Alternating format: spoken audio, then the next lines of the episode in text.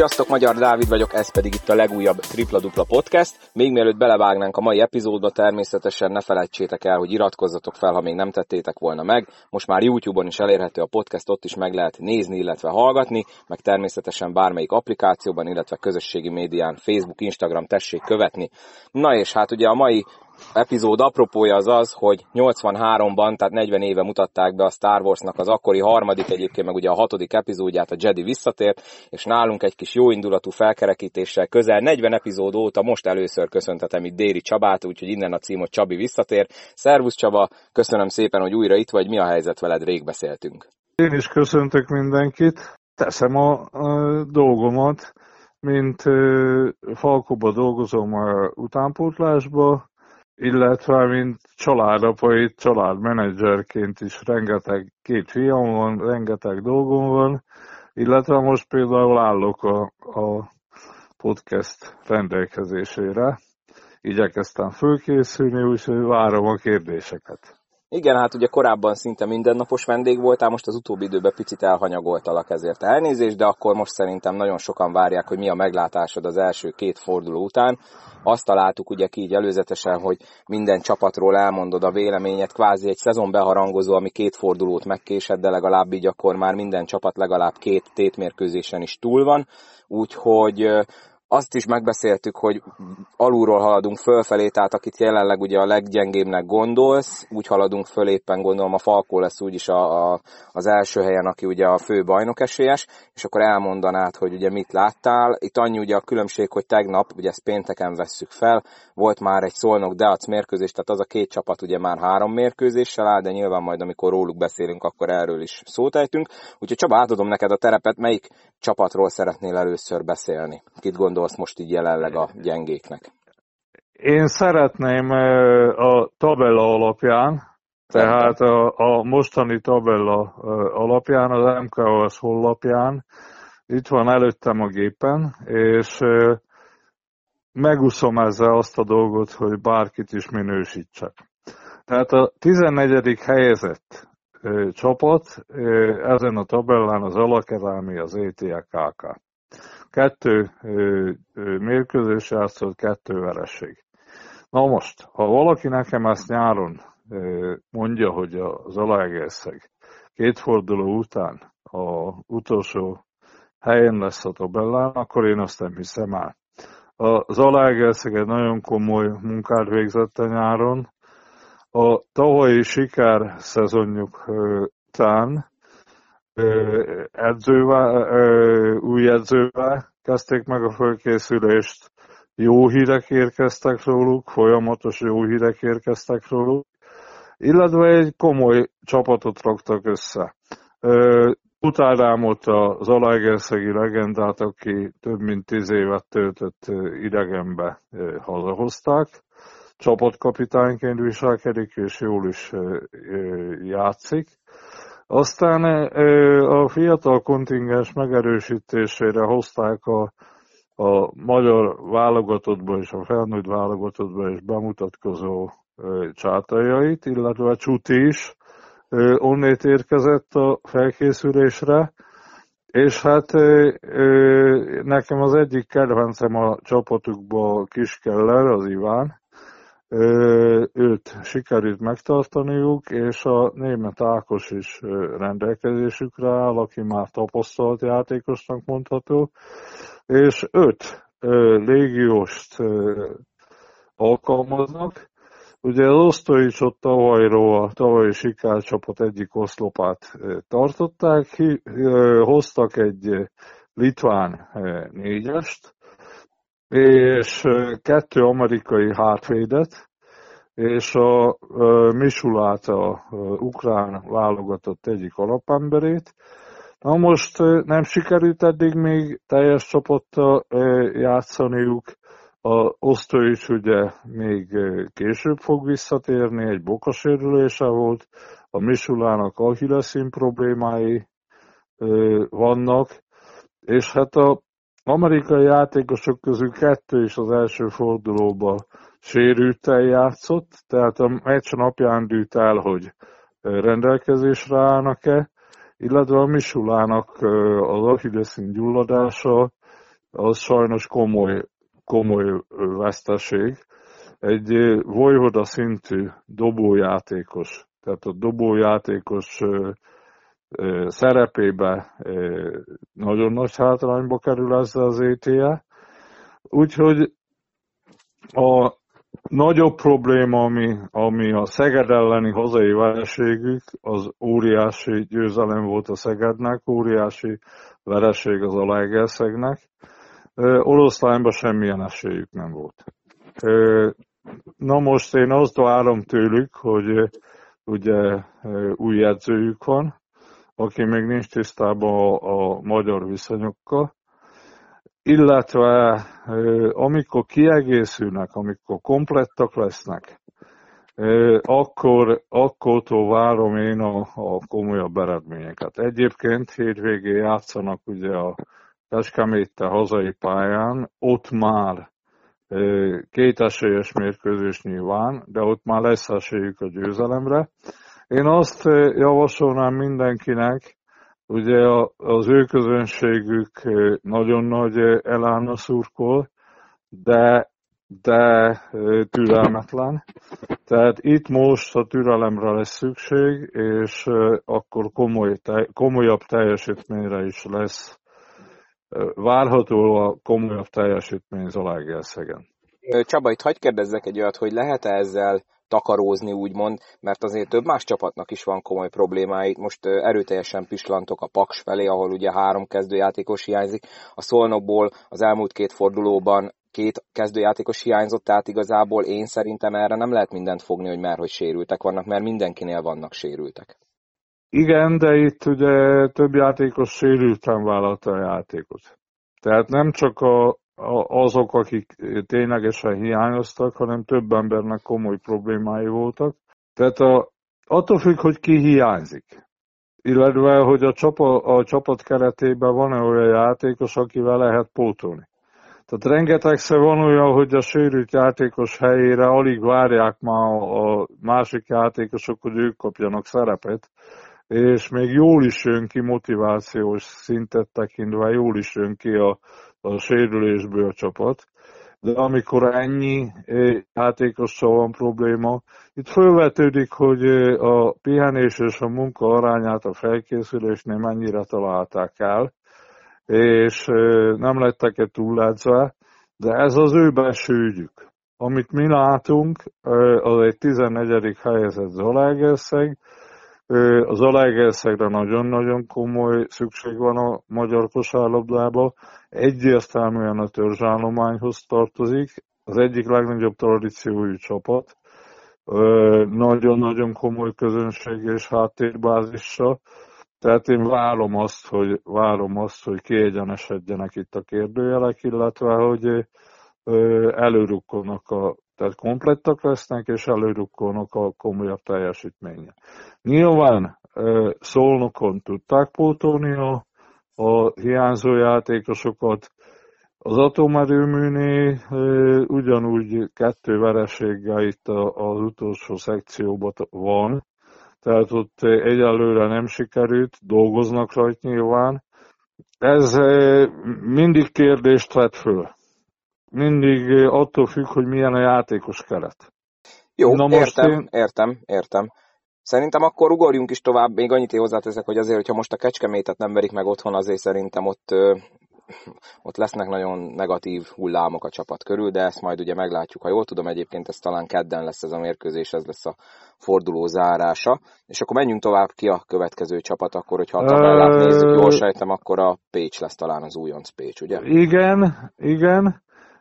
A most a Pécs idegenbe játszott ugye kettő meccset, és szombathelyen a bajnok csapat ellen, illetve a szomszédvári rangadó volt a Pécs Kaposvár, Kaposvár Pécs meccs, és egy érdekes, én nekem komoly várakozásaim vannak a Pécsi csapatnak a megítélésével. Én tulajdonképpen ma estig az első igazi komoly véleményem ma este fog kialakulni. A foghíjas paksot meg tudják-e verni hazai pályán. Na most, itt egy akadémiai háttérrel rendelkező állami akadémiai háttérre rendelkező klubról van szó, ahol nagyon érdekes a csapat összetétele. Tehát az, hogy külföldi edző van, az ugye nem, nem jelent nekem kérdést.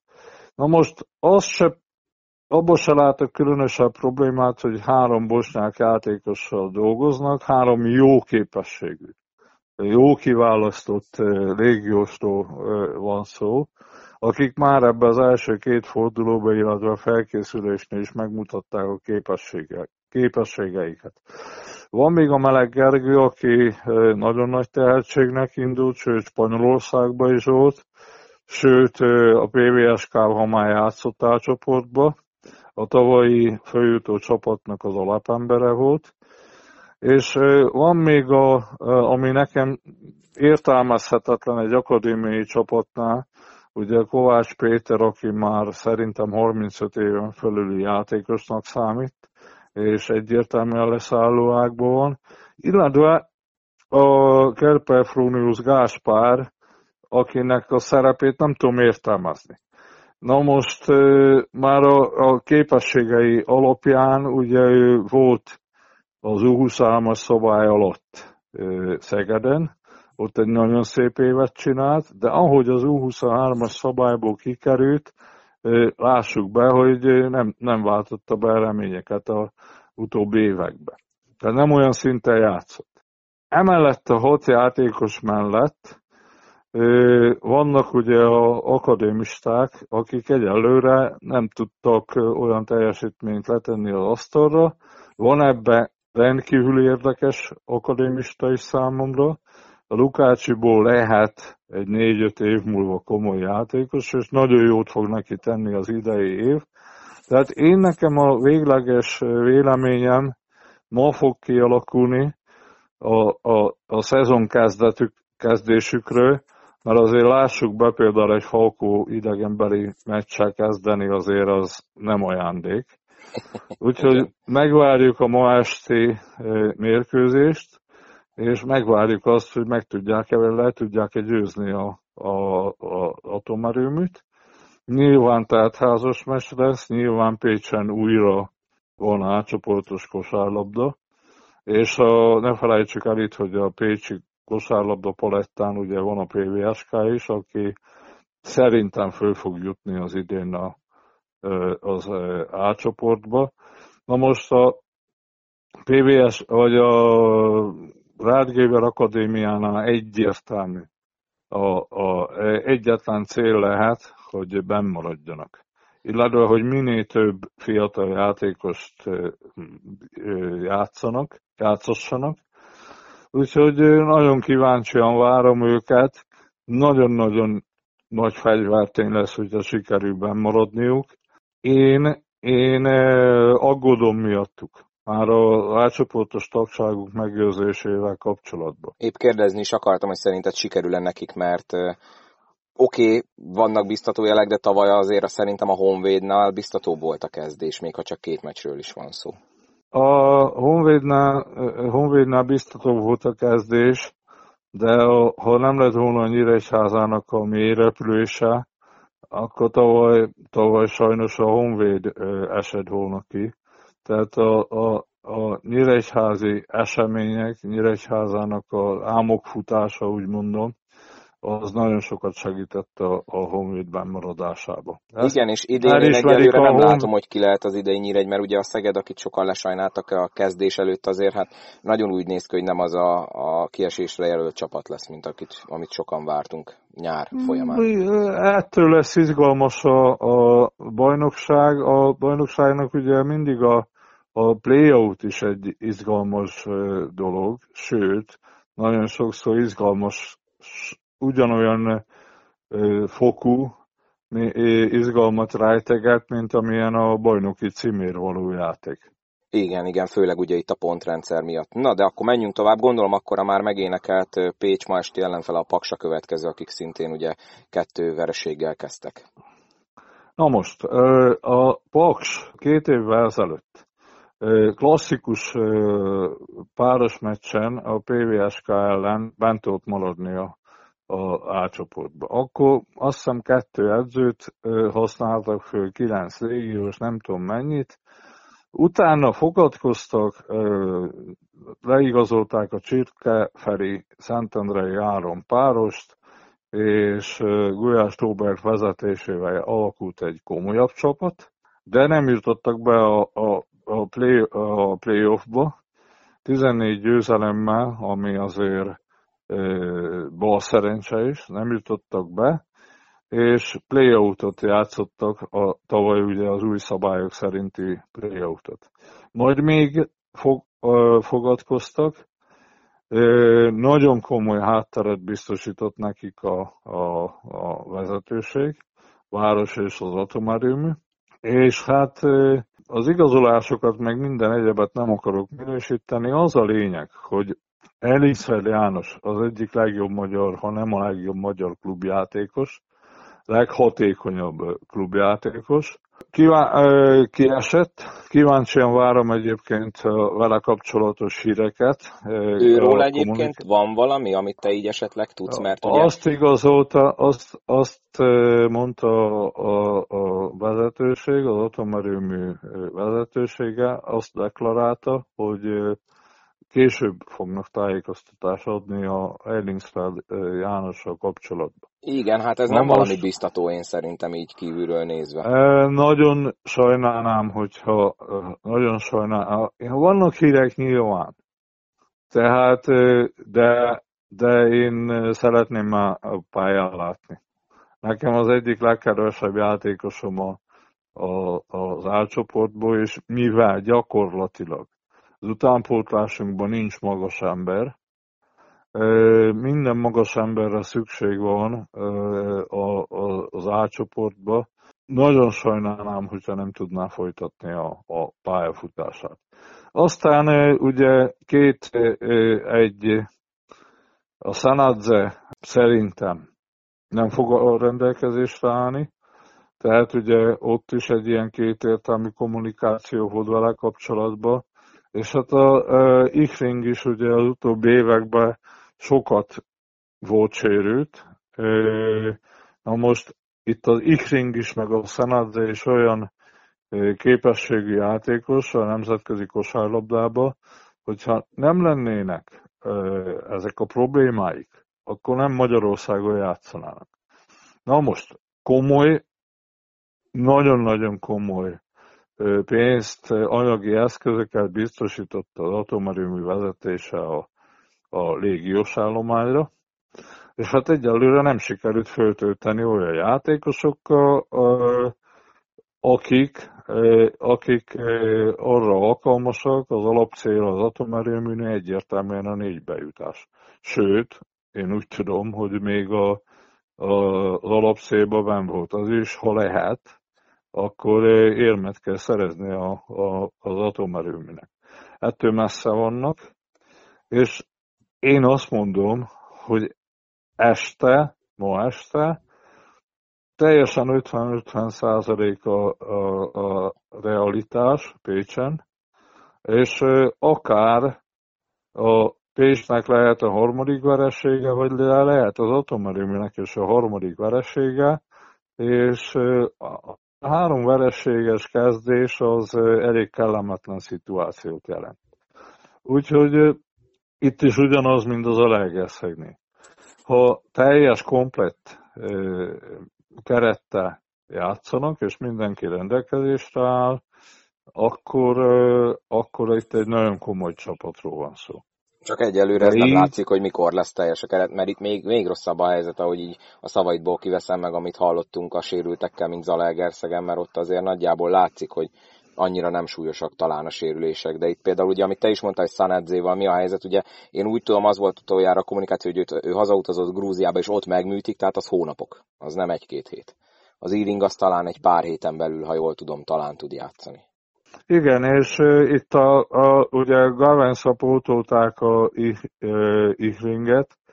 Uh, teljesen egyértelmű, hogy a Gavensnak uh, teljeződött kell, és uh, viszont uh, minimum egy hónap, amire ő utol tudja érni magát, mert azért ő sem mai gyerek. Tehát uh, 35 fölötti játékosról van szó, és ugye nagyon sok volt a kihagyás.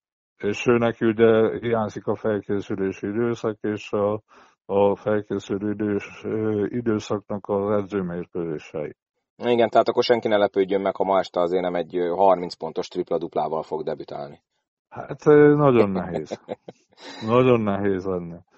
Jó, akkor menjünk tovább, gondolom a Honvéd a következő csapat. Igen, na most a, a budapesti Honvédot nagyon sok dicséret illeti a tavalyi szezonért, a főutásért, a bennmaradásért, illetve a határtala lelkesedésért, amivel tavaly kosárlabdáztak.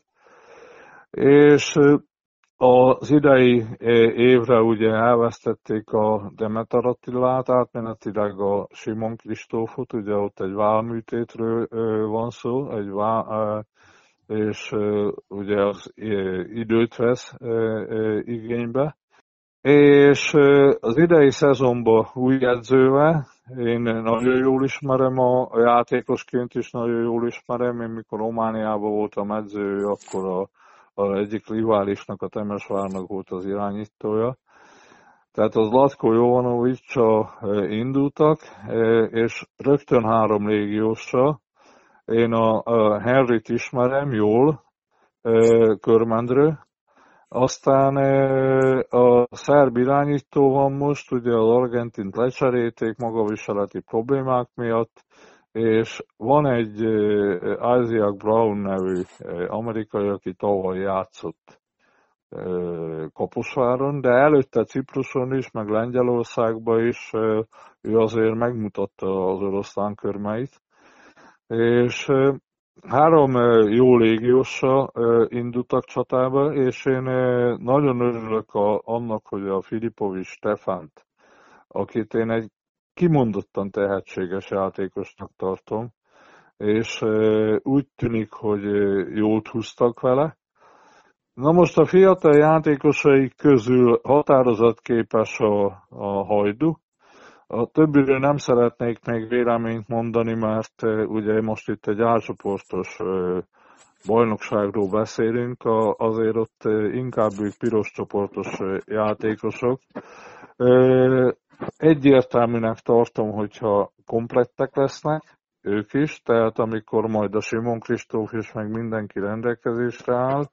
Én az idén nem, idén egy lényegesen komolyabb szereplést várok tőlük, Őnekik is tesztmes lesz a hétvégén, ugyanis ők meg a, a Szegeddel játszanak Budapesten.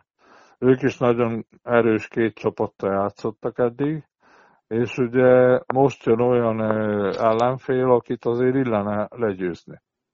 Na most tavaly nagyon nagy veszélybe voltak, a, az átcsoportos tagság megőrzése miatt, de a idén szerintem más alapokról indultak, lényegesen erősebb alapokról indultak. Mindenképpen, mindenképpen meg kéne tartani az átcsoportos jogot, és Budapestnek kéne azért egy reprezentáns egyesülete, de düljön el a pályán, lássuk, hogy mi fog következni. Mondom, hétvégén tesztmeccset játszanak. Sopron, utolsó nyeretlen csapat egyelőre, azért így ránézve a tabellára itt van Sopron, Paks, Zalaegerszeg 0-2-vel, hát igen, nem ez, nem ez a megszokott. Ugye ő nekik meg az lehet talán a kifogás, hogy nagyon későn lett teljes a keret, ugye két légiósuk is a felkészülés hajrájában kb. úgy szinte az első meccsre esett be. Több sebből érzik, igen, ez egyértelműen objektív tény, több sebből érzik a történet. A első számú dolog az, hogy az U23-as szabály alap, a szabályba ugye úgy tűnik, hogy a, a csendes és a meszlényi ugye felnőtt válogatott kerette, illetve már játszottak is, ha csak felkészülési mérkőzésen is a felnőtt válogatottba. Ide sorolnám én a Csutit is, meg a, a csátájait is, Ugye régen úgy lehetett bekerülni valakinek a válogatottba, például egy Kálmán Laci akkor került be a válogatottba, mikor már háromszoros magyar gólkirály volt. és mit tudom én, 24 évesen vagy 25 évesen, amikor azt kiérdemelte. Nagyon-nagyon kemény munkába került az, hogy valaki felnőtt válogatott lehessen. Na most ezek a fiúk egy nagyon-nagyon megelőlegezett bizalom alapján lettek, lettek felnőtt válogatott kerettagok. Le a kalappaszt olyan Ivkovics előtt, ugyanis az Ivkovics már ugye a jövőbe gondolkodott. Na most, a két fiatal egyelőre, egyelőre nem tud igazán teljesíteni, még a Meszténynek vannak pozitív dolgai, a csendes egyelőre nem. Aztán, ha tovább megyek a magyar anyagba, a poszter, aztán a fazekas Csaba, nem vagyok benne biztos, hogy megütik a minden tekintetben az, az A-csoport szintjét. Ők igazából piros csoportos képességű játékosok, akik önhibájukon kívül A-csoportos kerettagok. A Sitku, uh, Sitku nem versenyző. Tehát nem, nem igazán versenyző alkat. Maradt a Molnár Marci, aki egyéb magyar anyagnak, aki egyébként Egyébként a felkészülésnél is, meg itt a szezon elején is egyébként jó játszik. Jó játszott, és egy kiírlát jó játékos, de ahogy megérkezett a Banyard nevű center, aki, akinek komoly hetek, hónapok kellenek, hogy utolérje magát fizikálisan, ugye itt jön az, amit te mondtál, hogy későn állt össze a keret, Hát ő neki teljes felkészülés hiányzik, és hát hiányzik az a 8-10 edzőmérkőzés, felkészülési mérkőzés, ami egy ilyen képességű játékosnak kell. És most úgy látom, hogy osztoznak a, az ötös poszton a játékidőn a Molnár Marcival, és a kettőnek a teljesítménye nem ad ki egyet. Na most, ami még fontos, hogy nem tudtak együtt edzeni, tehát nem tudtak együtt edzeni, nem tudtak együtt dolgozni, és sajnos ugye a legjobb játékosukat, akit én gondolok a kettes poszton, az nem állt eddig rendelkezésre, és van ott még több probléma, mert szerintem három nagyon jó mezőnyjátékost igazoltak, extrát, de például az irányítónak hozott játékos, a, azt hiszem, hogy Nikolsnak hívják, a Nikos teljesen egyértelmű, én már scoutingoltam többször, teljesen egyértelmű, hogy mindenki kettes shooternak gondolja, és nem irányító karakternek. Tehát nem natural point guard, hanem egy kettes, egyértelműen shooternak gondolják, és hogy nem tudja a csapatot mozgatni. Na most kíváncsi leszek, hogy ez milyen, mert három nagyon-nagyon erős mezőnyjátékos van, akik nem tudnak az első fél időben játszani az U20 együtt az U23-as szabály miatt, a második fél időben lehet őket föltenni a, a pályára, akkor viszont center poszton kell egyértelműen valamelyik magyart játszatni. Egyelőre a Sitku Marci nem tett hozzá, és a Molnár Marci meg ugye közeledik az elbizonytalanodás ideje. A brazil játékos pedig elképesztő szélsőséges. Tehát nagyon nehéz munkája van a, a Bosmikinek, illetve a, a nem tudom most, nem jut eszembe a Baksa Szabocs. Baksa Szabocsnak, bocsánat. Nagyon nehéz munkája van, és ráadásul nekik is nagyon nehéz mérkőzés következik. Hétvégén mennek most Körmendre. Körmenden nagyon nehéz játszani. Igaz, hogy utoljára nyertek, de előtte több mint tíz évig nem nyert a Sopron Körmenden. Ezt azért úgy megjegyzem. Lábjegyzetbe teszem ezt a, témát, legutoljára nyertek Körmenden. Úgyhogy a Sopronnál, Sopronnál egyértelműen javulást várok, de, de gürcös lesz. Tehát a következő egy-két hónap nagyon nehéz lesz. Ugyanazt tudom mondani, mint az alakerámiánál, Nagyon jól ismerem a közeget, nagyon-nagyon komoly közösséget ismertem meg bennük, és viszont a türelmetlenség topint, de, de itt most türelemre lesz szükség. Na, nézem itt most ugye a tabellát, jönnek azok a csapatok, akiknek van már győzelmük, és ugyanúgy a Deac már négy ponttal rendelkezik egy győzelme, két veresége, mégis őket írja kilencediknek a, az MKS tabellája, akkor gondolom velük megyünk tovább ebben a szellemben. Menjünk tovább a deac Tehát a Deac három évvel ezelőtt fölépített egy nagyon komoly csapatot. Négybe jutottak, Magyar kupába ott voltak, és én azt hittem, hogy folytatódik egyértelműen a folyamat. Majd évről évre gyengébb ö, csapat ö, épült föl, és ugye vagy, hogy nem jutottak be a playoffba, vagy ö, teljesen ö, késelen táncolva jutottak be a playoffba, mint azt hiszem tavaly történt ez. Azt vártam, hogy ott van a Mandic most már három éve azt hiszem, vagy még talán több is, illetve tavaly ő csinálta a piros csoportos U23-as csapatot, és ugye itt a fiatal szabálynak való megfelelés meg egyéb, és ugye most ő építhetett csapatot nyáron, és én azt vártam, hogy egy komoly, komoly deac fog kiállni a parketre. Erre értelmezhetetlen, ami történt. Tehát ne menjünk bele az elemzésbe, a, a légiós játékosok elemzésébe, mert pontos, pontosabban menjünk bele. Tehát irányító, irányító tavaly komoly teljesítményt nyújtott a, a Dion Edwin Pakson, és egy fizikális, komoly játékos. Drenovacot ugye nem kell bemutatni. A Drenovac Magyarország Debrecenben hosszú évek óta ott van, és én érzek nála egy ilyen megfáradást, egy ilyen megfáradt kapcsolatot a Debrecen meg a, a Deac között, tehát ő túlságosan régóta van ott, talán megmelegedett. Talán megmelegedett, talán már nem ugyanaz a motiváció van, mint amilyen volt, amikor ide került. Ezt annyiból a... megerősítem, bocs, hogy közben, hogy tegnap ugye én ott voltam az olajdac meccsen, és hát Drenovacot én rég láttam ilyen motiválatlannak, legalábbis nekem nagyon annak tűnt. Nem, mint hogyha szomorkodtam volna miatta, mert hogyha ő hozza azt, amit az utóbbi években hozott, akkor nem biztos, hogy tegnap az olaj nyer. Igen, a Williamson az tavaly az olajba is jól játszott, most tegnap is nagyon komoly teljesítményt hozott. Ugye ő egy ilyen négyes ötös, Bujevicset nem tudom hova tenni, szintén az értelmezhetetlen szó jut eszembe. Tegnap azért sikerült is... az olajnak nagyját tennie így a Lehet eső, lehet hó. A Rakin Bakreszt meg nagyon jól ismerem, Ausztriából.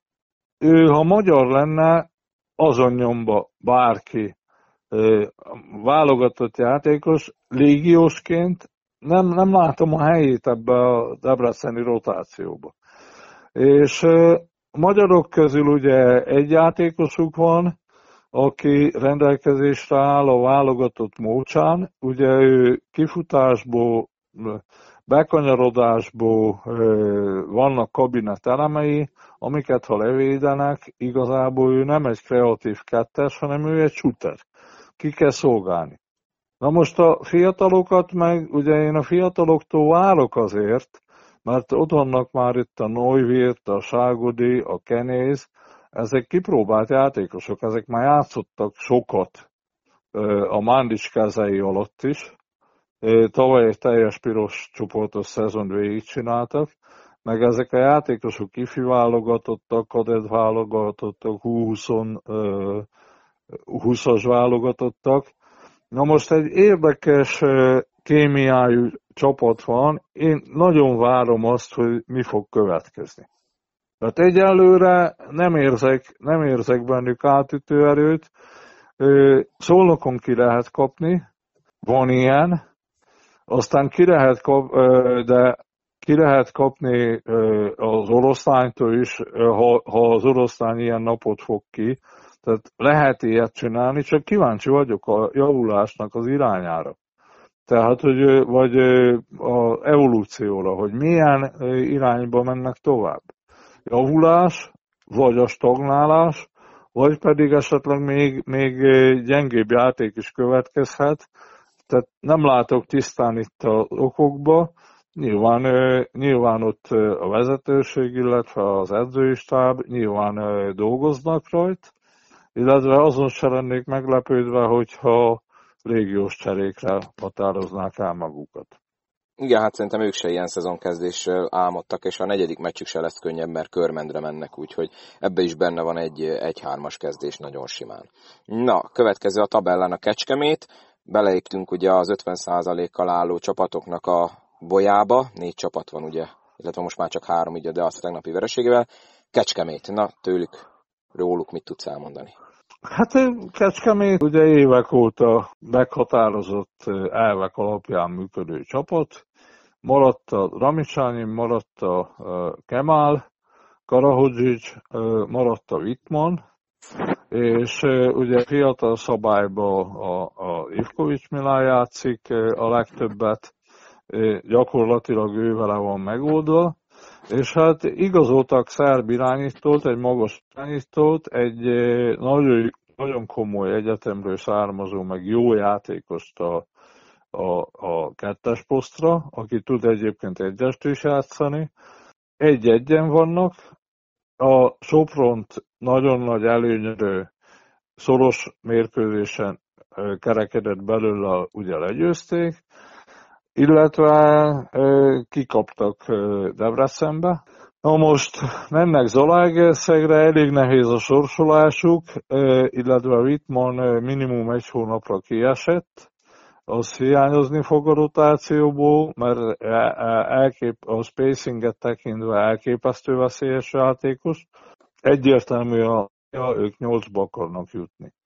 Tehát ők nem akarnak semmilyen nagy csodát, nyolcba akarnak nagy biztonsággal jutni, és egy nyugodt, családias klubról van szó, ahol jó meghatározott elvek alapján megy a munka.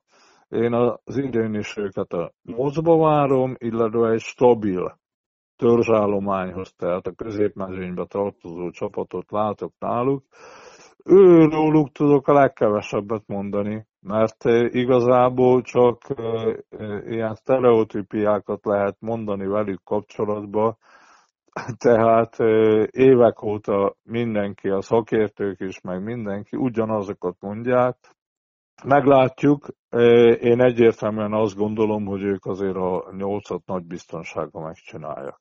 Na, akkor térjünk rá a Szegedre, akit ugye már én itt megénekeltem pár perccel ezelőtt. Egy-egyel állnak egy nagyon viszontagságos nyár után. Két pontzáporos mérkőzésen tudtak ugye egy győzelmet, egy vereséget összeszedni, ugye a Fehérvártól kaptak ott egy 200 pontos összpontszámú mérkőzésen. Nekik, illetve az ő eddigi teljesítményük a számod, számodra mennyire meglepő, mert ugye tényleg náluk a nyáron ugye tudjuk, hogy az is kétséges volt, hogy egyáltalán tudják vállalni az átcsoportos szereplést. Na most ez az ő kommunikációjuk. Ez az ő kommunikációjuk volt, én azért nem, lát, nem hiszem, hogy ekkora nagy problémák voltak. Ha voltak is problémáik, megoldották. A Szegedi sztori ugye vissza tudok menni, én ugye a Szekulovics féle csapathoz, amelyik négybe jutott, aztán utána volt a következő évben egy olyan csapatuk, amelyik FIBA kupába indult, a, a, a nyolcba jutottak, illetve a Magyar Kupába döntőt játszottak. Na most utána következett a tavalyi szezon, ami edzőváltással, nem jó légiós kiválasztással, illetve rossz kémiával tehát. Az idei nyáron ugye érkeztek rémhírek velük kapcsolatban, én hadd használjam ezt a... De megoldották a dolgot, és én már láttam őket az oroszlányi bányászkupán. És ott már lehetett látni, hogy a Bognár Kristó, aztán a Zsíros, és a Muca a felnőtt játékosok közül rendkívül komoly teljesítményt nyújtott. És a csapat stílusosan a jó játszott. Akkor még csak a lég volt ott, és a lég is nagyon-nagyon túlsúlyosan, lassú, játékkal játszott, tehát gyakorlatilag légiós nélkül játszottak a bányászkupán, és egy nagyon komoly teljesítményes, szimpatikus teljesítményt hoztak. Hát aztán utána igazoltak egy rendkívül olcsó ö, amerikai játékost, nem tudom, hogy kell ejteni, hogy Lok vagy Lak, vagy nem tudom minek mondjam, egyértelműen egy scorer, egy kettes, hármas scorerről van szó, aki úgymond berúgta az ajtót, és nagyon komolyan belekezdett a pontgyártásba, hát ő vezeti most a góllövőlistát, és hoztak egy amerikai irányítót, egy szupergyors amerikai irányítót, akinek ugyan nincs külső dobása, meg egy oldalra tud betörni, de nagyon jól tudja mozgatni a csapatot, és hát megvan a csapatnak a váza. És jó játszottak Zalaegerszegen, óriási, óriási győzelem a számukra, óriási vereség az Zalaegerszegnek.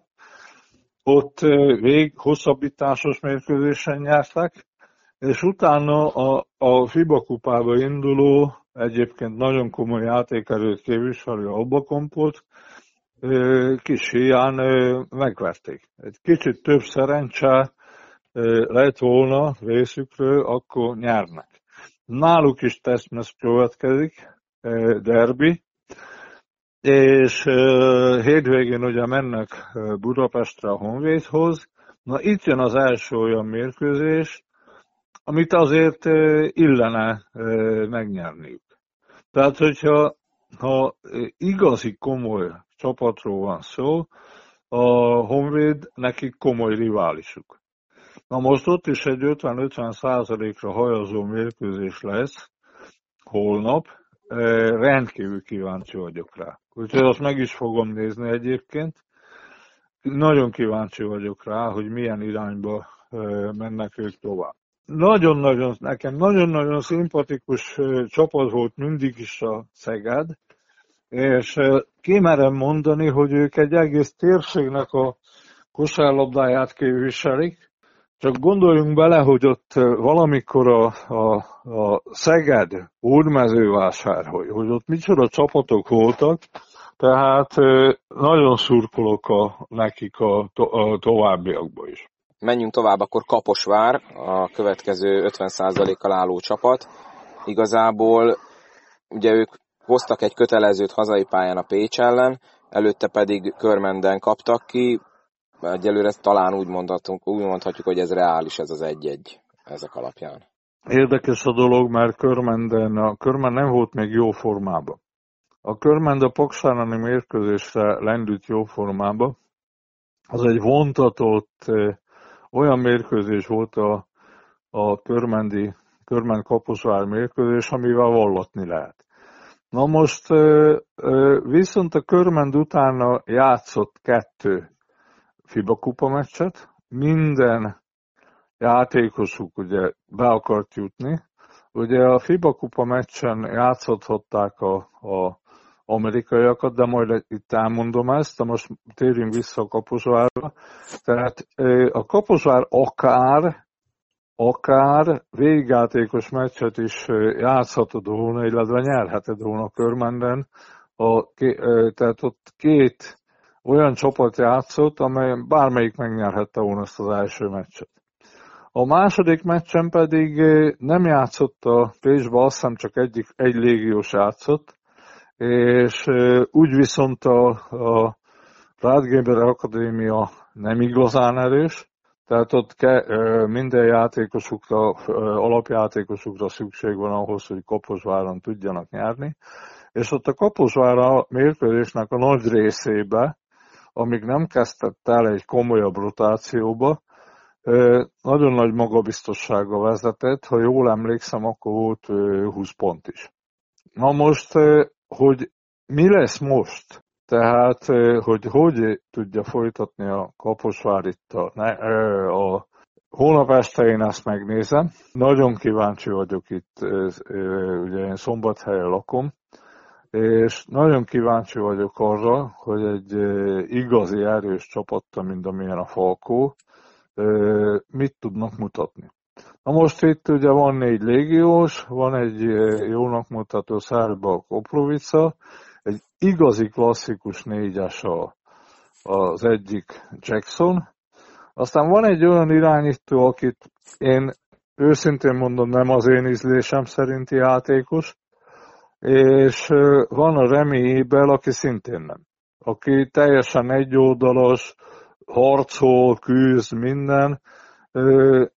Magyarok közül pedig ugye van egy fiatal mag, és ugye van a Kranyánszki, meg a centerük, Bogdán, és a fazekas Máté. Hát én kíváncsi leszek, hogy ebből mi fog kikeveredni. Ha bejutnak a nyolcba, akkor le a kalappa, illetve hogyha bejutnak a nyolcba és szépen dolgoznak a magyar játékos anyaggal, ami cél náluk, akkor az egy non plus ultra, de ha nem jutnak be nyolcba, akkor sincs nagy probléma, az a lényeg, hogy a magyar játékosokat milyen szinten tudják fejleszteni. Én a, ott a play-out, play-off határára várom őket.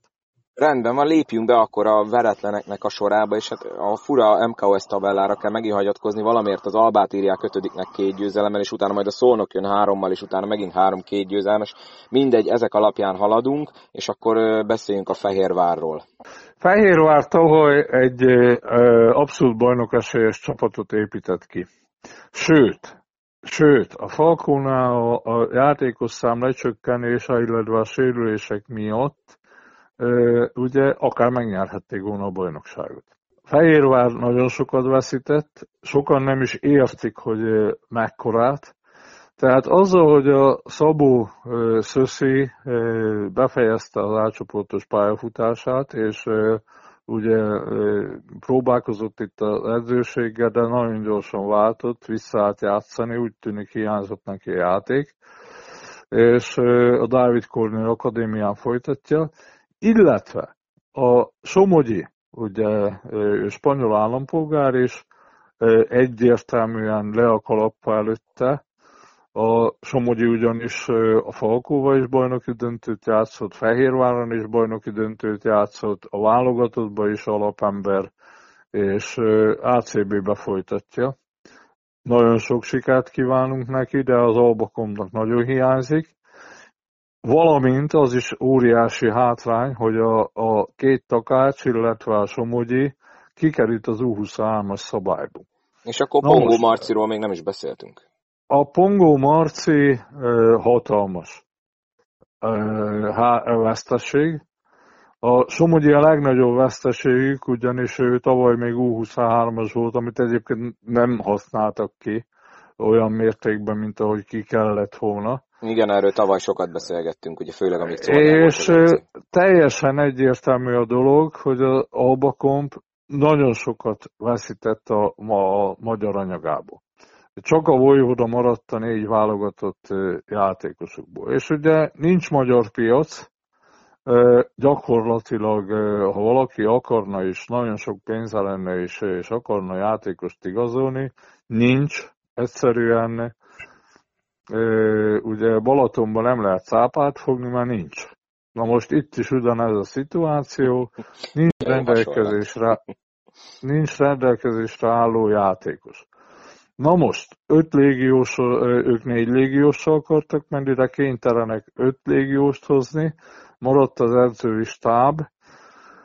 Hát az öt légiósnak a játékára, hogy a Chambers-t ismerjük, hoztak egy Csehországból két szezont lejátszott Martin nevű játékost, ő még nem győzött meg, a Chambers-t ismerem jól, ő, ő amit tud, tud, ő neki a távoli hatékonysága nem olyan, a Vojhoda Magyarországon az egyik legjobb játékos, és hoztak három belső játékost, egy a Fillmore már tavaly is itt volt, a, a Dikit mindenki ismeri, tehát nem vállaltak nagy rizikót, illetve a Barnettet hozták, aki már Zalaegerszegen meg, meg Sopronba játszott, tehát mindenfajta kockázatot mellékeltek, mellőztek, és egyetlen egy olyan van, aki nem ismerte a magyar mezőnyben, vagy aki nem ismeri a magyar mezőnyt, ez a Martin nevű amerikai játékos.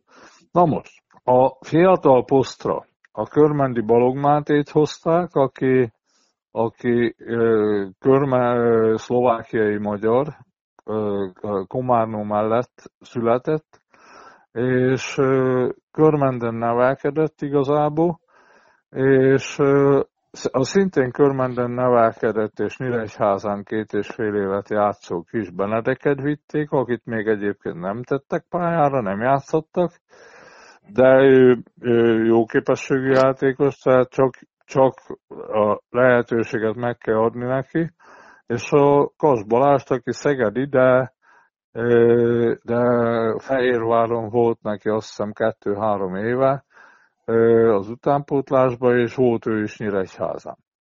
Na most ott a fiatalok egyelőre nem, tett, nem tudtak úgy bizonyítani, ahogy kéne, tehát ha most azt gondolom, hogy tavaly a két takács meg a Somogyi volt a, az U23-as a, a, a Fehérvárnak, előtte meg a Lukás Norbi is még ott játszott, meg ilyen képességű játékosokkal volt a Fehérvár föltöltve.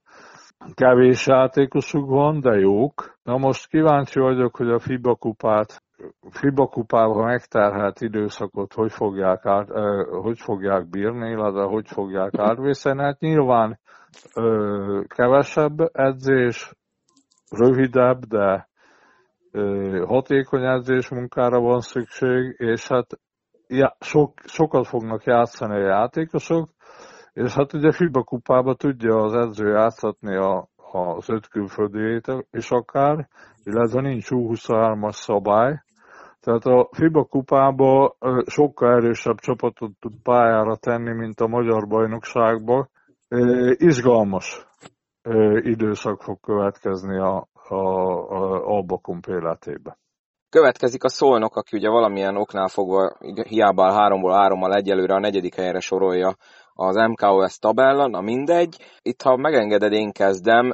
Tudom, hogy most nagyon sokan itten hülyének fognak gondolni, meg minden, hogy mit panaszkodok én 3-0 után, de nyilván ugye mi szolnokiak is szeretünk örök elégedetlenek lenni, nem szoktunk ehhez hozzá úgymond, de tényleg, tehát én annyiban maradnék, hogy a győzelmeket nem kell magyarázni, ha ilyen játékkal, mert azért nem mindig játszott jól tegnap se az olaj, meg az első két meccsen sem. Ha ilyen játékkal így állunk, hogy 3-0, akkor tényleg igazából nem kéne panaszkodni, mert ha ez összeérik, akkor jó is lehet, de, de voltak főleg az első fél időben nekem tegnap fejvakarós momentumok ott a pályán lévő ötösökkel kapcsolatban, de egyébként meg tényleg, tehát két alapember hiányában, ugye ráadásul az egyik Lukás Norbi, aki még 23-as szabály alatt van, Pallainak 7 perc után három faltja volt, tehát ott nagyon megborult a rotáció az első fél időben, utána meg azért úgy sikerült mégiscsak megnyerni a mérkőzést, és ez igaz ugye az első két fordulóra is, tehát valóban nem kell magyarázni, teljesen más ez az egész játék, mint ami ugye az elmúlt három évben Potosnyik alatt volt, sokkal szabadabbnak tűnik. Nekem ami iszonyatosan nagy pozitívum, és itt is megénekelném, hogy Révész Ádám milyen szintre tudott lépni, aki látta tegnap, azt tudja, miről beszélek hihetetlen, hogy milyen energiabomba az egész ember, és, és öröm nézni a játékát, meg ahogy ott próbálja hergelni, ugye nem csak a játékos társakat, de a közönséget is, és ez főleg abba belegondolva nagyon jó, hogy ilyen jó formában van, hogy ugye két évvel ezelőtt Zalaegerszegen meg finoman fogalmazva sem volt, nem hogy a szurkolók kedvenc, hanem sokan azt is megkérdőjelezték, hogy mit kereső az A csoportban. Révész Ádámnak mindenképpen gratulálok, én nekem nagyon tetszett a, a, az, hogy a Rudner is jó teljesítményt hozott. É, ugye a Pallainak is voltak villanásai, a Pongó Magyarországon egy komoly írástudónak mondható játékos. Van anyaga a szolnoknak, illetve, illetve ugye most egy légiós hiányzott, azt hiszem a Wiggins. Igen, igen, igen. E, és, meg is evett minket az első fél időben a festékben. Van ilyen, de a szolnok igazából ez egy rendkívül értékes dolog. Ha valaki nem játszik igazán jól, mert most ez történt, de mégis nyer háromszor egymás után, az nagyon-nagyon komoly dolog. Romániában, ugye Erdélyben van egy olyan bajnokságnak, a legutolsó ligát szekeres bajnokságnak hívják, mert szekérre jártak annak idején a meccsekre. Ott egy, egy edző azt mondta, hogy úgy játszottunk, mint még soha, de kikaptunk, mint mindig. Na most, hát én láttam már, sőt, tudok még egy példát mondani, szerbedzői körökben nagyon nagy mondás, hogy ne a győztesen kérjük számon a színvonalat. A, na most a szolnokra ezek vonatkoznak, én gratulálok nekik a kezdéshez, és az én elveim szerint ők az elsők, tehát ők a tabella, a listavezetők nálam, úgyhogy illetve folytassák. A Szolnok egy olyan bázis a magyar kosárlabdának, ami, ami, ami, aminek menni kell, csinálni kell, tehát ott van egy kultúra, egy kosárlabda kultúra Szolnokon, ami 30-40 év alatt alakult így ki.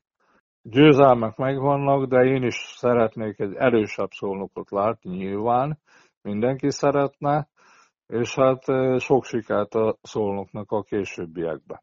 Igen, itt is most jönnek majd az igazi fokmérők, mert most két idegenbeli mérkőzés van, Zalaegerszegen és Fehérváron, hát ha esetleg 5-0-val kezd az olaj, akkor az, az szerintem azt most előre aláírná minden szónoki szurkoló, de tényleg ez a két mérkőzés lesz az igazi, bár ugye Lukás Norbira még egy darabig nem lehet számítani, a Wigginsről nincs info, hogy mennyit kell kihagynia, ugye Norbinál tudjuk, hogy új törés van, nehéz lesz, de mondom, tehát tényleg, ahogy te is mondtad, a 3-0-át azt nem kell magyarázni.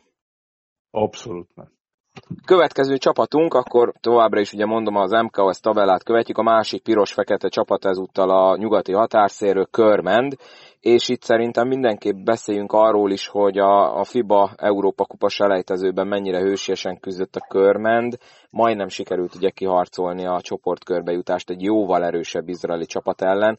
Gondolom, hogyha tudná azt a formát hozni a Körmend, mint amit azon a két selejtező mérkőzésen, főleg ugye sérülések, illetve sérültekkel kiegészülve, akkor, akkor idén is elvárható lenne tőlük, hogy döntőbe jussanak. Egyébként meg mi idén az elvárás szerint adott körmenden, vagy mi, mi, mi látszik ebből a csapatból?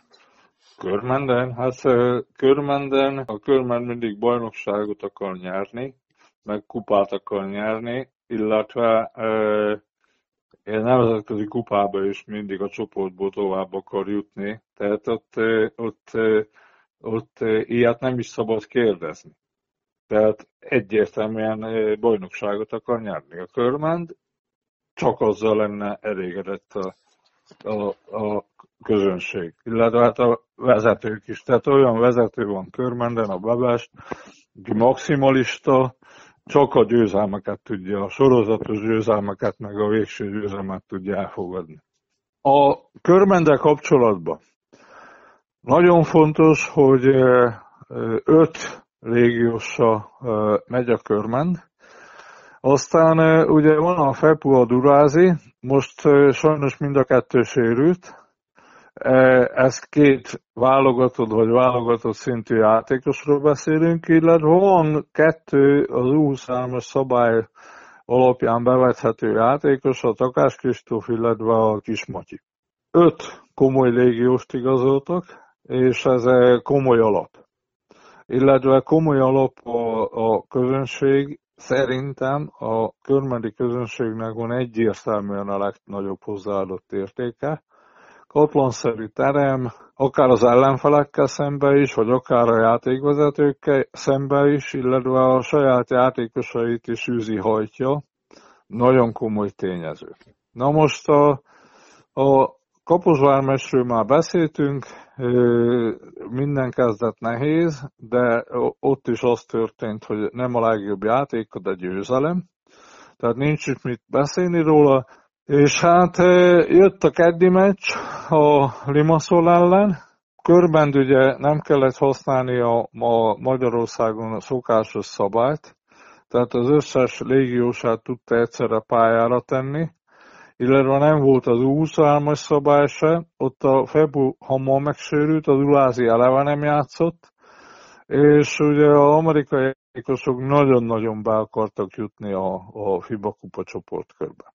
Tehát egy, egy külföldinek a nemzetközi kupába való szereplés az dupla motiváció, mint csak a magyar bajnokságban való szereplés. Tovább jutott a csapata, vagy legyőzte a Limaszot, Utána a következő mérkőzésen nagyon-nagyon erős izraeli csapat, nagyon komoly edzővel, volt NBA játékosokkal, és azt hiszem 7 légióssal jöttek, és a Körmend három érden keresztül tartotta magát, de aztán szépen elfogyott.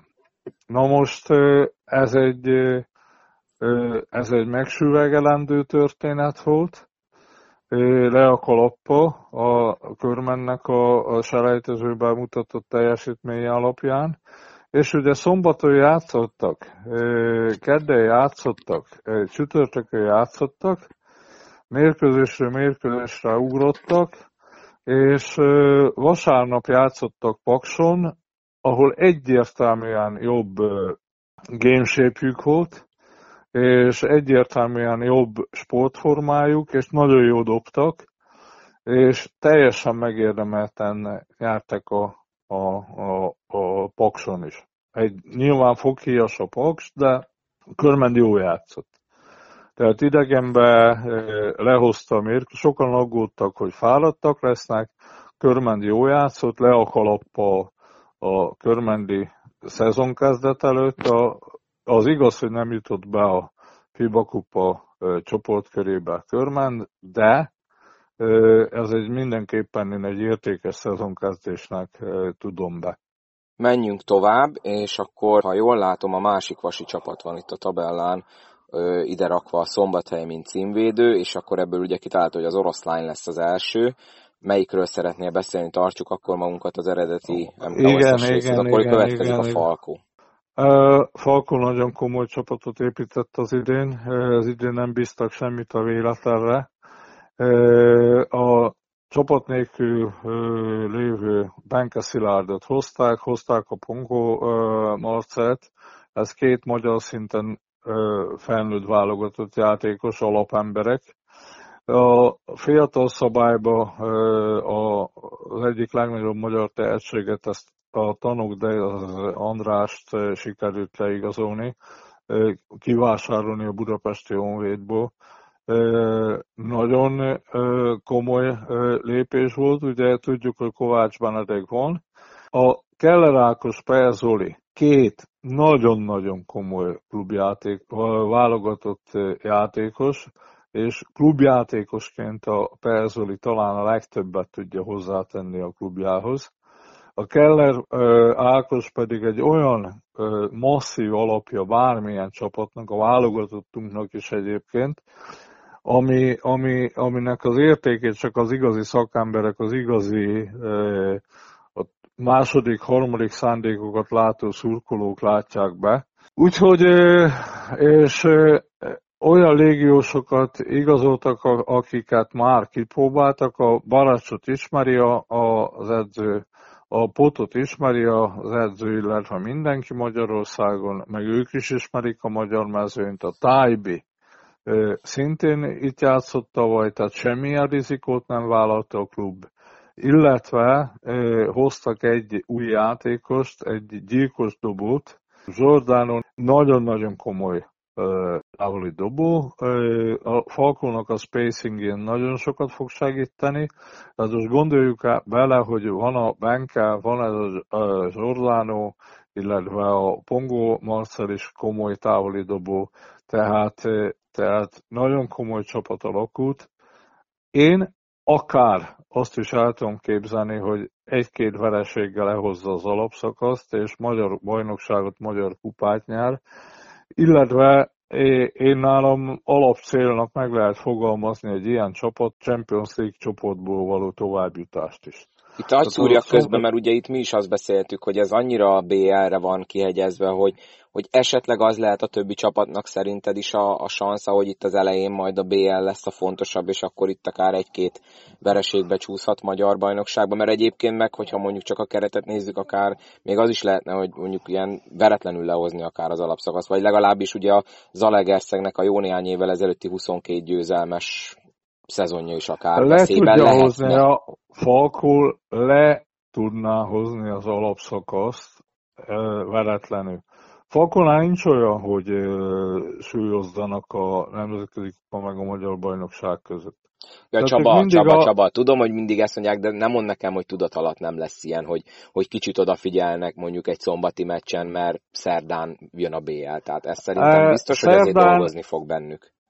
Szerdán nem kell játszatni a fiatalokat, nem kell, nem kell magyar tenni a pályára, nyilván csak négy légiós van, de kell. Tehát a nemzetközi kupában nincsenek megszorító intézkedések. Nyilván be fogja osztani azt, hogy ki játszik a szerdai nemzetközi kupán, és ki játszik a hétvégi mérkőzésen. Neki komoly, tehát itt nincs semmi a véletlenre bízva, neki komoly tapasztalata van, ő már, ne felejtsük el, az, a Szekulovics Okon mellett is ő már másodedző volt, a Konakov. Pontosan tudja, hogy mit akar, meg kell is tudni egy ilyen klubnál, és, és semmit nem bíznak a véletlenre. Tehát ez egy komoly, pontosan tudják, és nem fogják hagyni azt, hogy bárki szelektáljon a, a, a mérkőzéseknek a fontossága között. Más, második dolog, én tudom, hogy nagy csapatok hogy építkeztek, tehát én voltam a nagy Ruzsomberoknak az edzője, voltam a, a, a BSV-nek az edzője például nőibe, és tudom azt, hogy tudom azt, hogy hogy használták annak idején a régi nagy BSV-nél, vagy a régi nagy Ruzsomberoknál játékosokat. Tehát itt a magyar bajnokság a, a Falkó kinőtte. Jobb, mint a magyar bajnokságból a bármelyik csapatnál. Tehát ezt ki, én, én érzésem szerint ki fogja tudni használni. Én, illetve itt egy óriási kosárlabda láz van, tehát a, a teljes önkormányzat és a szombathelyi sportközvélemény szurkolók, mindenki olyan szinten a csapat mögött állnak, amit én itt, itt lakom Szombathelyen, a fi, én is dolgozom a Falkó utánpótlásban, fiaim ott játszanak, érzékelem a szituációnak a komolyságát. Én egyértelműnek tartom, hogy a Falkó bajnok, a bajnokságnak egyértelmű esélyese, és egyértelmű esélyese a Magyar Kupának is. Nem hiszem, hogy, hogy ezzel bárki vitába szállna szerintem. Persze, persze, persze. Jó, hát, hát ő... magyar, játékosok, magyar játékosok például egyértelműen, nagyon sok játékosról ugye beszélek, egyértelműen azt mondják, hogy a Falkon kívül ők nem akarnának másik csapatba játszani. Tehát ha például egy, nehogy Isten, egy nagyon komoly ajánlatot adna másik klub, nem mennének el. Ők itt akarnak játszani a Champions League miatt, meg közönség, meg a a klubnak a kultúrája miatt, úgyhogy nagyon komoly klub épült itt föl a Szombathelyen. Nyilván sokat fogunk még majd a BL kapcsán beszélni, és akkor szerintem ugorjunk a utolsó csapatunkra, akik ugye talán eddig a szezon meglepetése, bár majd ezt majd elmondott, hogy mennyire meglepő, az oroszlányról van szó, akik két komoly győzelemmel kezdték a, mér- a bajnokságot. Ugye először nyertek Debrecenbe idegenben, nyilván attól függetlenül, hogy a Deac most milyen formában van, ez azért egy kicsit ilyen szemöldök felhúzós volt, aztán pedig hát a TV képernyője előtt földbe döngölték az Zalaegerszeget, ugye 114 pontot dobtak, 79-et kaptak, ez egy nagyon komoly erődemonstráció volt, és majd most jön talán a nekik is az első igazi nagy próbatétel, amikor is ugye Fehérvára mennek vendégségbe, és ha ott is tudnak nyerni, és úgy kezdenek 3-0-al, akkor biztosan komolyan kell őket venni, egyelőre komolyan kell őket venni, Csaba. É, nagyon komolyan kell venni az oroszlányt. A, a oroszlánynál egy nagyon komoly klub, és egy nagyon komoly kosárlabda kultúra épült fel. Na most, itt nem csak az, hogy ők építettek egy csodálatos létesítményt. Egy olyan klubot építettek, ahova jó bemenni.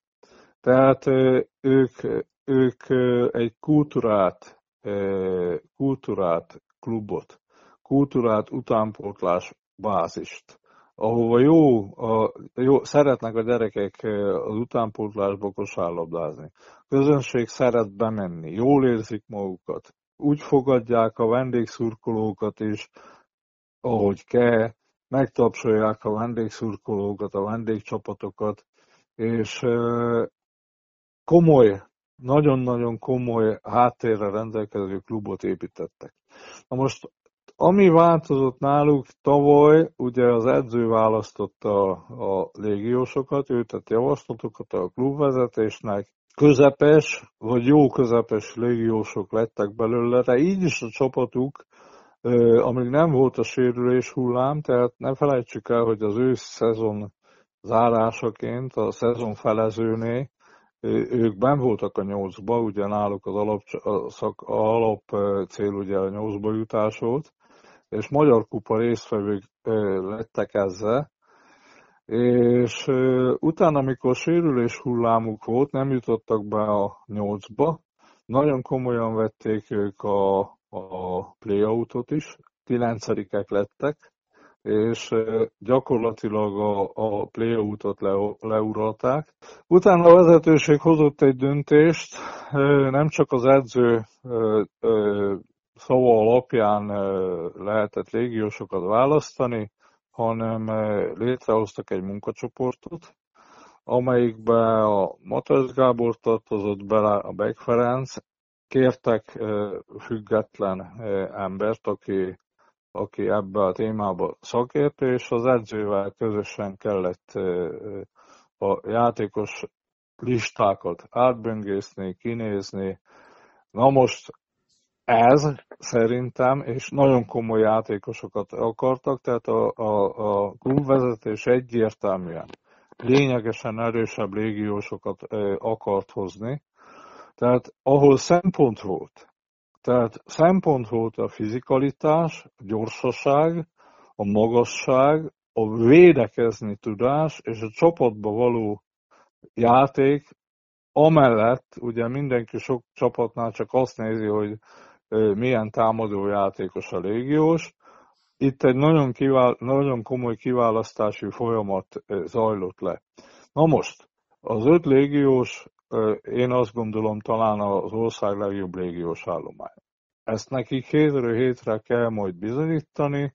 A magyar játékosok, mivel hogy normális légiósokról van szó, rögtön elfogadták, és ugyanúgy, mint például tavaly Zalaegerszegen, az első héten már mindenki mondta, hogy jó az öltözői légkör. Na most itt Oroszlányban ugyanezt történt, azért én kiemelnék két játékost, a csapatkapitányt, az Illést, és a, a rendkívül tapasztalt volt válogatott Rujákot, akik rögtön az elején rájöttek, hogy mi történik itt Oroszlányban. Rögtön az elején az élére álltak a munkának, az oroszlánynak még van két magyar magas ember, ami nagy érték, ugye a Debreceni Gáspár és a Werner.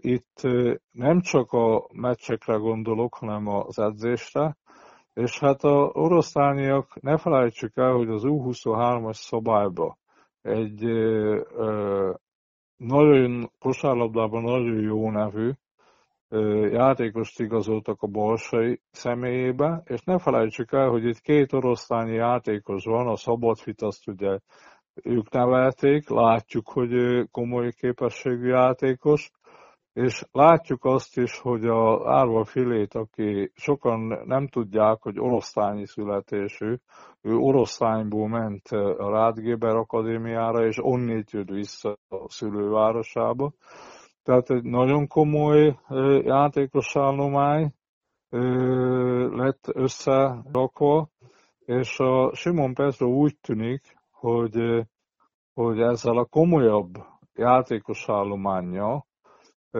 tud dolgozni, és nagyon pozitív az oroszlánynak a kezdése. Én is kíváncsian várom a hétvégi mérkőzést. Szomszédvári rangadó, nyilvánvaló a teltház az Albakompnál. Két listavezetőről van szó, és ugye az oroszlán körülbelül 50 km Fehérvártól. Úgy tudom, hogy a teljes vendégszektor tele lesz, tehát az Albakon amennyi egyet tudott biztosítani az oroszlányi közönségnek, azt megkapták, illetve meg is szerveződnek a, a, a, az emberek, hogy mennek át. Teltház volt már múltkor, teltház közeli élmény volt már bányászkupán. Na most itt egy olyan oroszlán borlang lehet, ahol az oroszlányi patkó is tele lesz, és a vendégszektor is. Tehát például Körmendről, vagy Szombathelyről, vagy Zalaegerszéről kevesen voltak most, de például amikor a, a Sopron vagy a Székesfehérvár érkezik, akkor ott a vendégszektor is tele lesz, tehát egy nagyon komoly bázis épült ki. Tehát nem csak a, lég, a légiósok, a légiósok nagyon erősek hanem a légiósok tudnak együtt játszani, és tudnak együtt működni az edzővel is, meg a, a magyarokkal is. Tehát ez itt egy nagyon értékes uh, csapat alakult ki. Ugye mindenki most már azt mondja, hogy biztosan be fognak majd jutni a, a nyolcba. Az az alapszél egyébként, a Magyar Kupa részvétel, fél, tehát fél időben is már nyolcba várja mindenki a vezetőség köréből az oroszlányt, illetve a bajnokság végén is a nyolcba várja, playoffos csapatot szeretnének, de ott van titokban az a, a mindenkinek a részéről az oroszlánya kapcsolatban, hogy akár egy négy bejutást is el tudnának majd képzelni. Na de most a bajnokság csak most kezdődött, ez egy hosszabb folyamat lesz.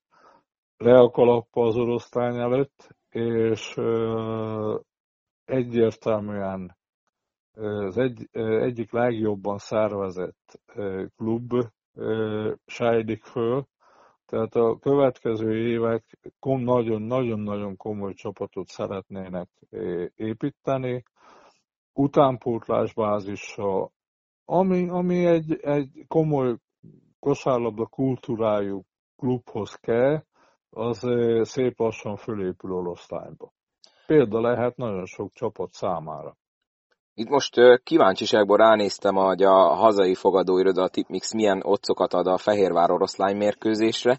Hát a Fehérvári győzelemre 1,2, az oroszlányira 4-es szorzó. Tehát egyébként ugye Gulyás Szabi volt régen, aki mindig itt mondta, hogy milyen élményei vannak az ERT-vel kapcsolatban. Hát lehet egy nagyot szakítani, mert én szerintem egyáltalán nem ennyire egyesélyes ez a mérkőzés, mint amit a, a szerencsejáték ZRT mesterei gondolnak. Valószínűleg nincsenek képbe. Na, tehát akkor nyilván most emiatt senki ne bukjon pénzt, de lehet, lehet ezzel egyet szakítani, mert tényleg itt azért benne van a vendégsiker, és négy, jelen, jelen pillanatban négyszeres pénzt ér, úgyhogy nyilván ez nem a tip helye volt, de ezt csak így kíváncsiságból megnéztem, és érdekességképpen elmondtam. Na Csaba, hát nem tudom, van-e még, ami kimaradt. Jó szokásunkhoz híven, amikor veled beszélgetek, akkor nagyon sok részletről mesélsz nekem, és hát megint ott tartunk, hogy közel másfél óra, én nagyon élveztem. Van-e valami, ami még megmaradt így a szezon kezdésével kapcsolatban? Ugye rengetegen kérdezik tőlem a színvonalat. Hát itt a ö, színvonal nem a, tehát jó közepesnek mondható. Kíváncsian várom, hogy ö, ö, itt a, amikor beindul igazából bajnokság, akkor ö, hogy tudnak a csapatok, tudnak-e javítani, illetve hogy ö, milyen csapatok alakulnak ki. Ami látszik, nagyon világosan, hogy elképesztő kevés a jó magyar játékos. Tehát, sőt, még az abbahagyási hullámok miatt, a következő években állható abbahagyási hullámok miatt egész egyszerűen én nem tudom megképzelni, hogy légiós számot lehessen csökkenteni. Sajnos inkább növelni kéne, nem sajnos, tehát én nekem semmi gondom nincs a régiósokkal, inkább növelni kéne.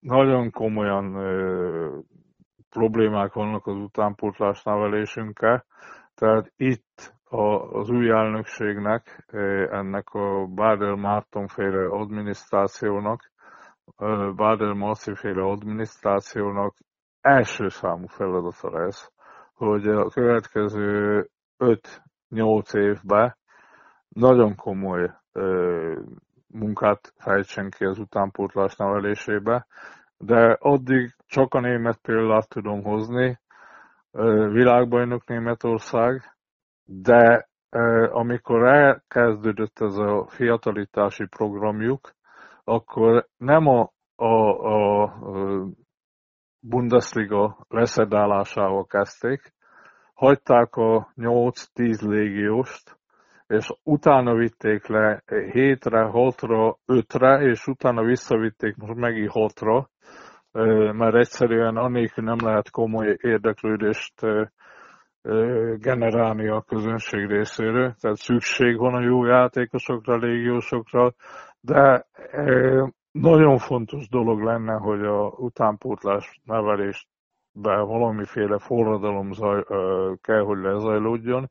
Egyszerűen az utánpótlásunkban nincsenek magas játékosok. Tehát magas játékos egyszerűen magas bedobó, négyes, aztán négyes, ötös poszt egyszerűen nincs. Úgyhogy, úgyhogy ebbe, ebbe nagyon kell.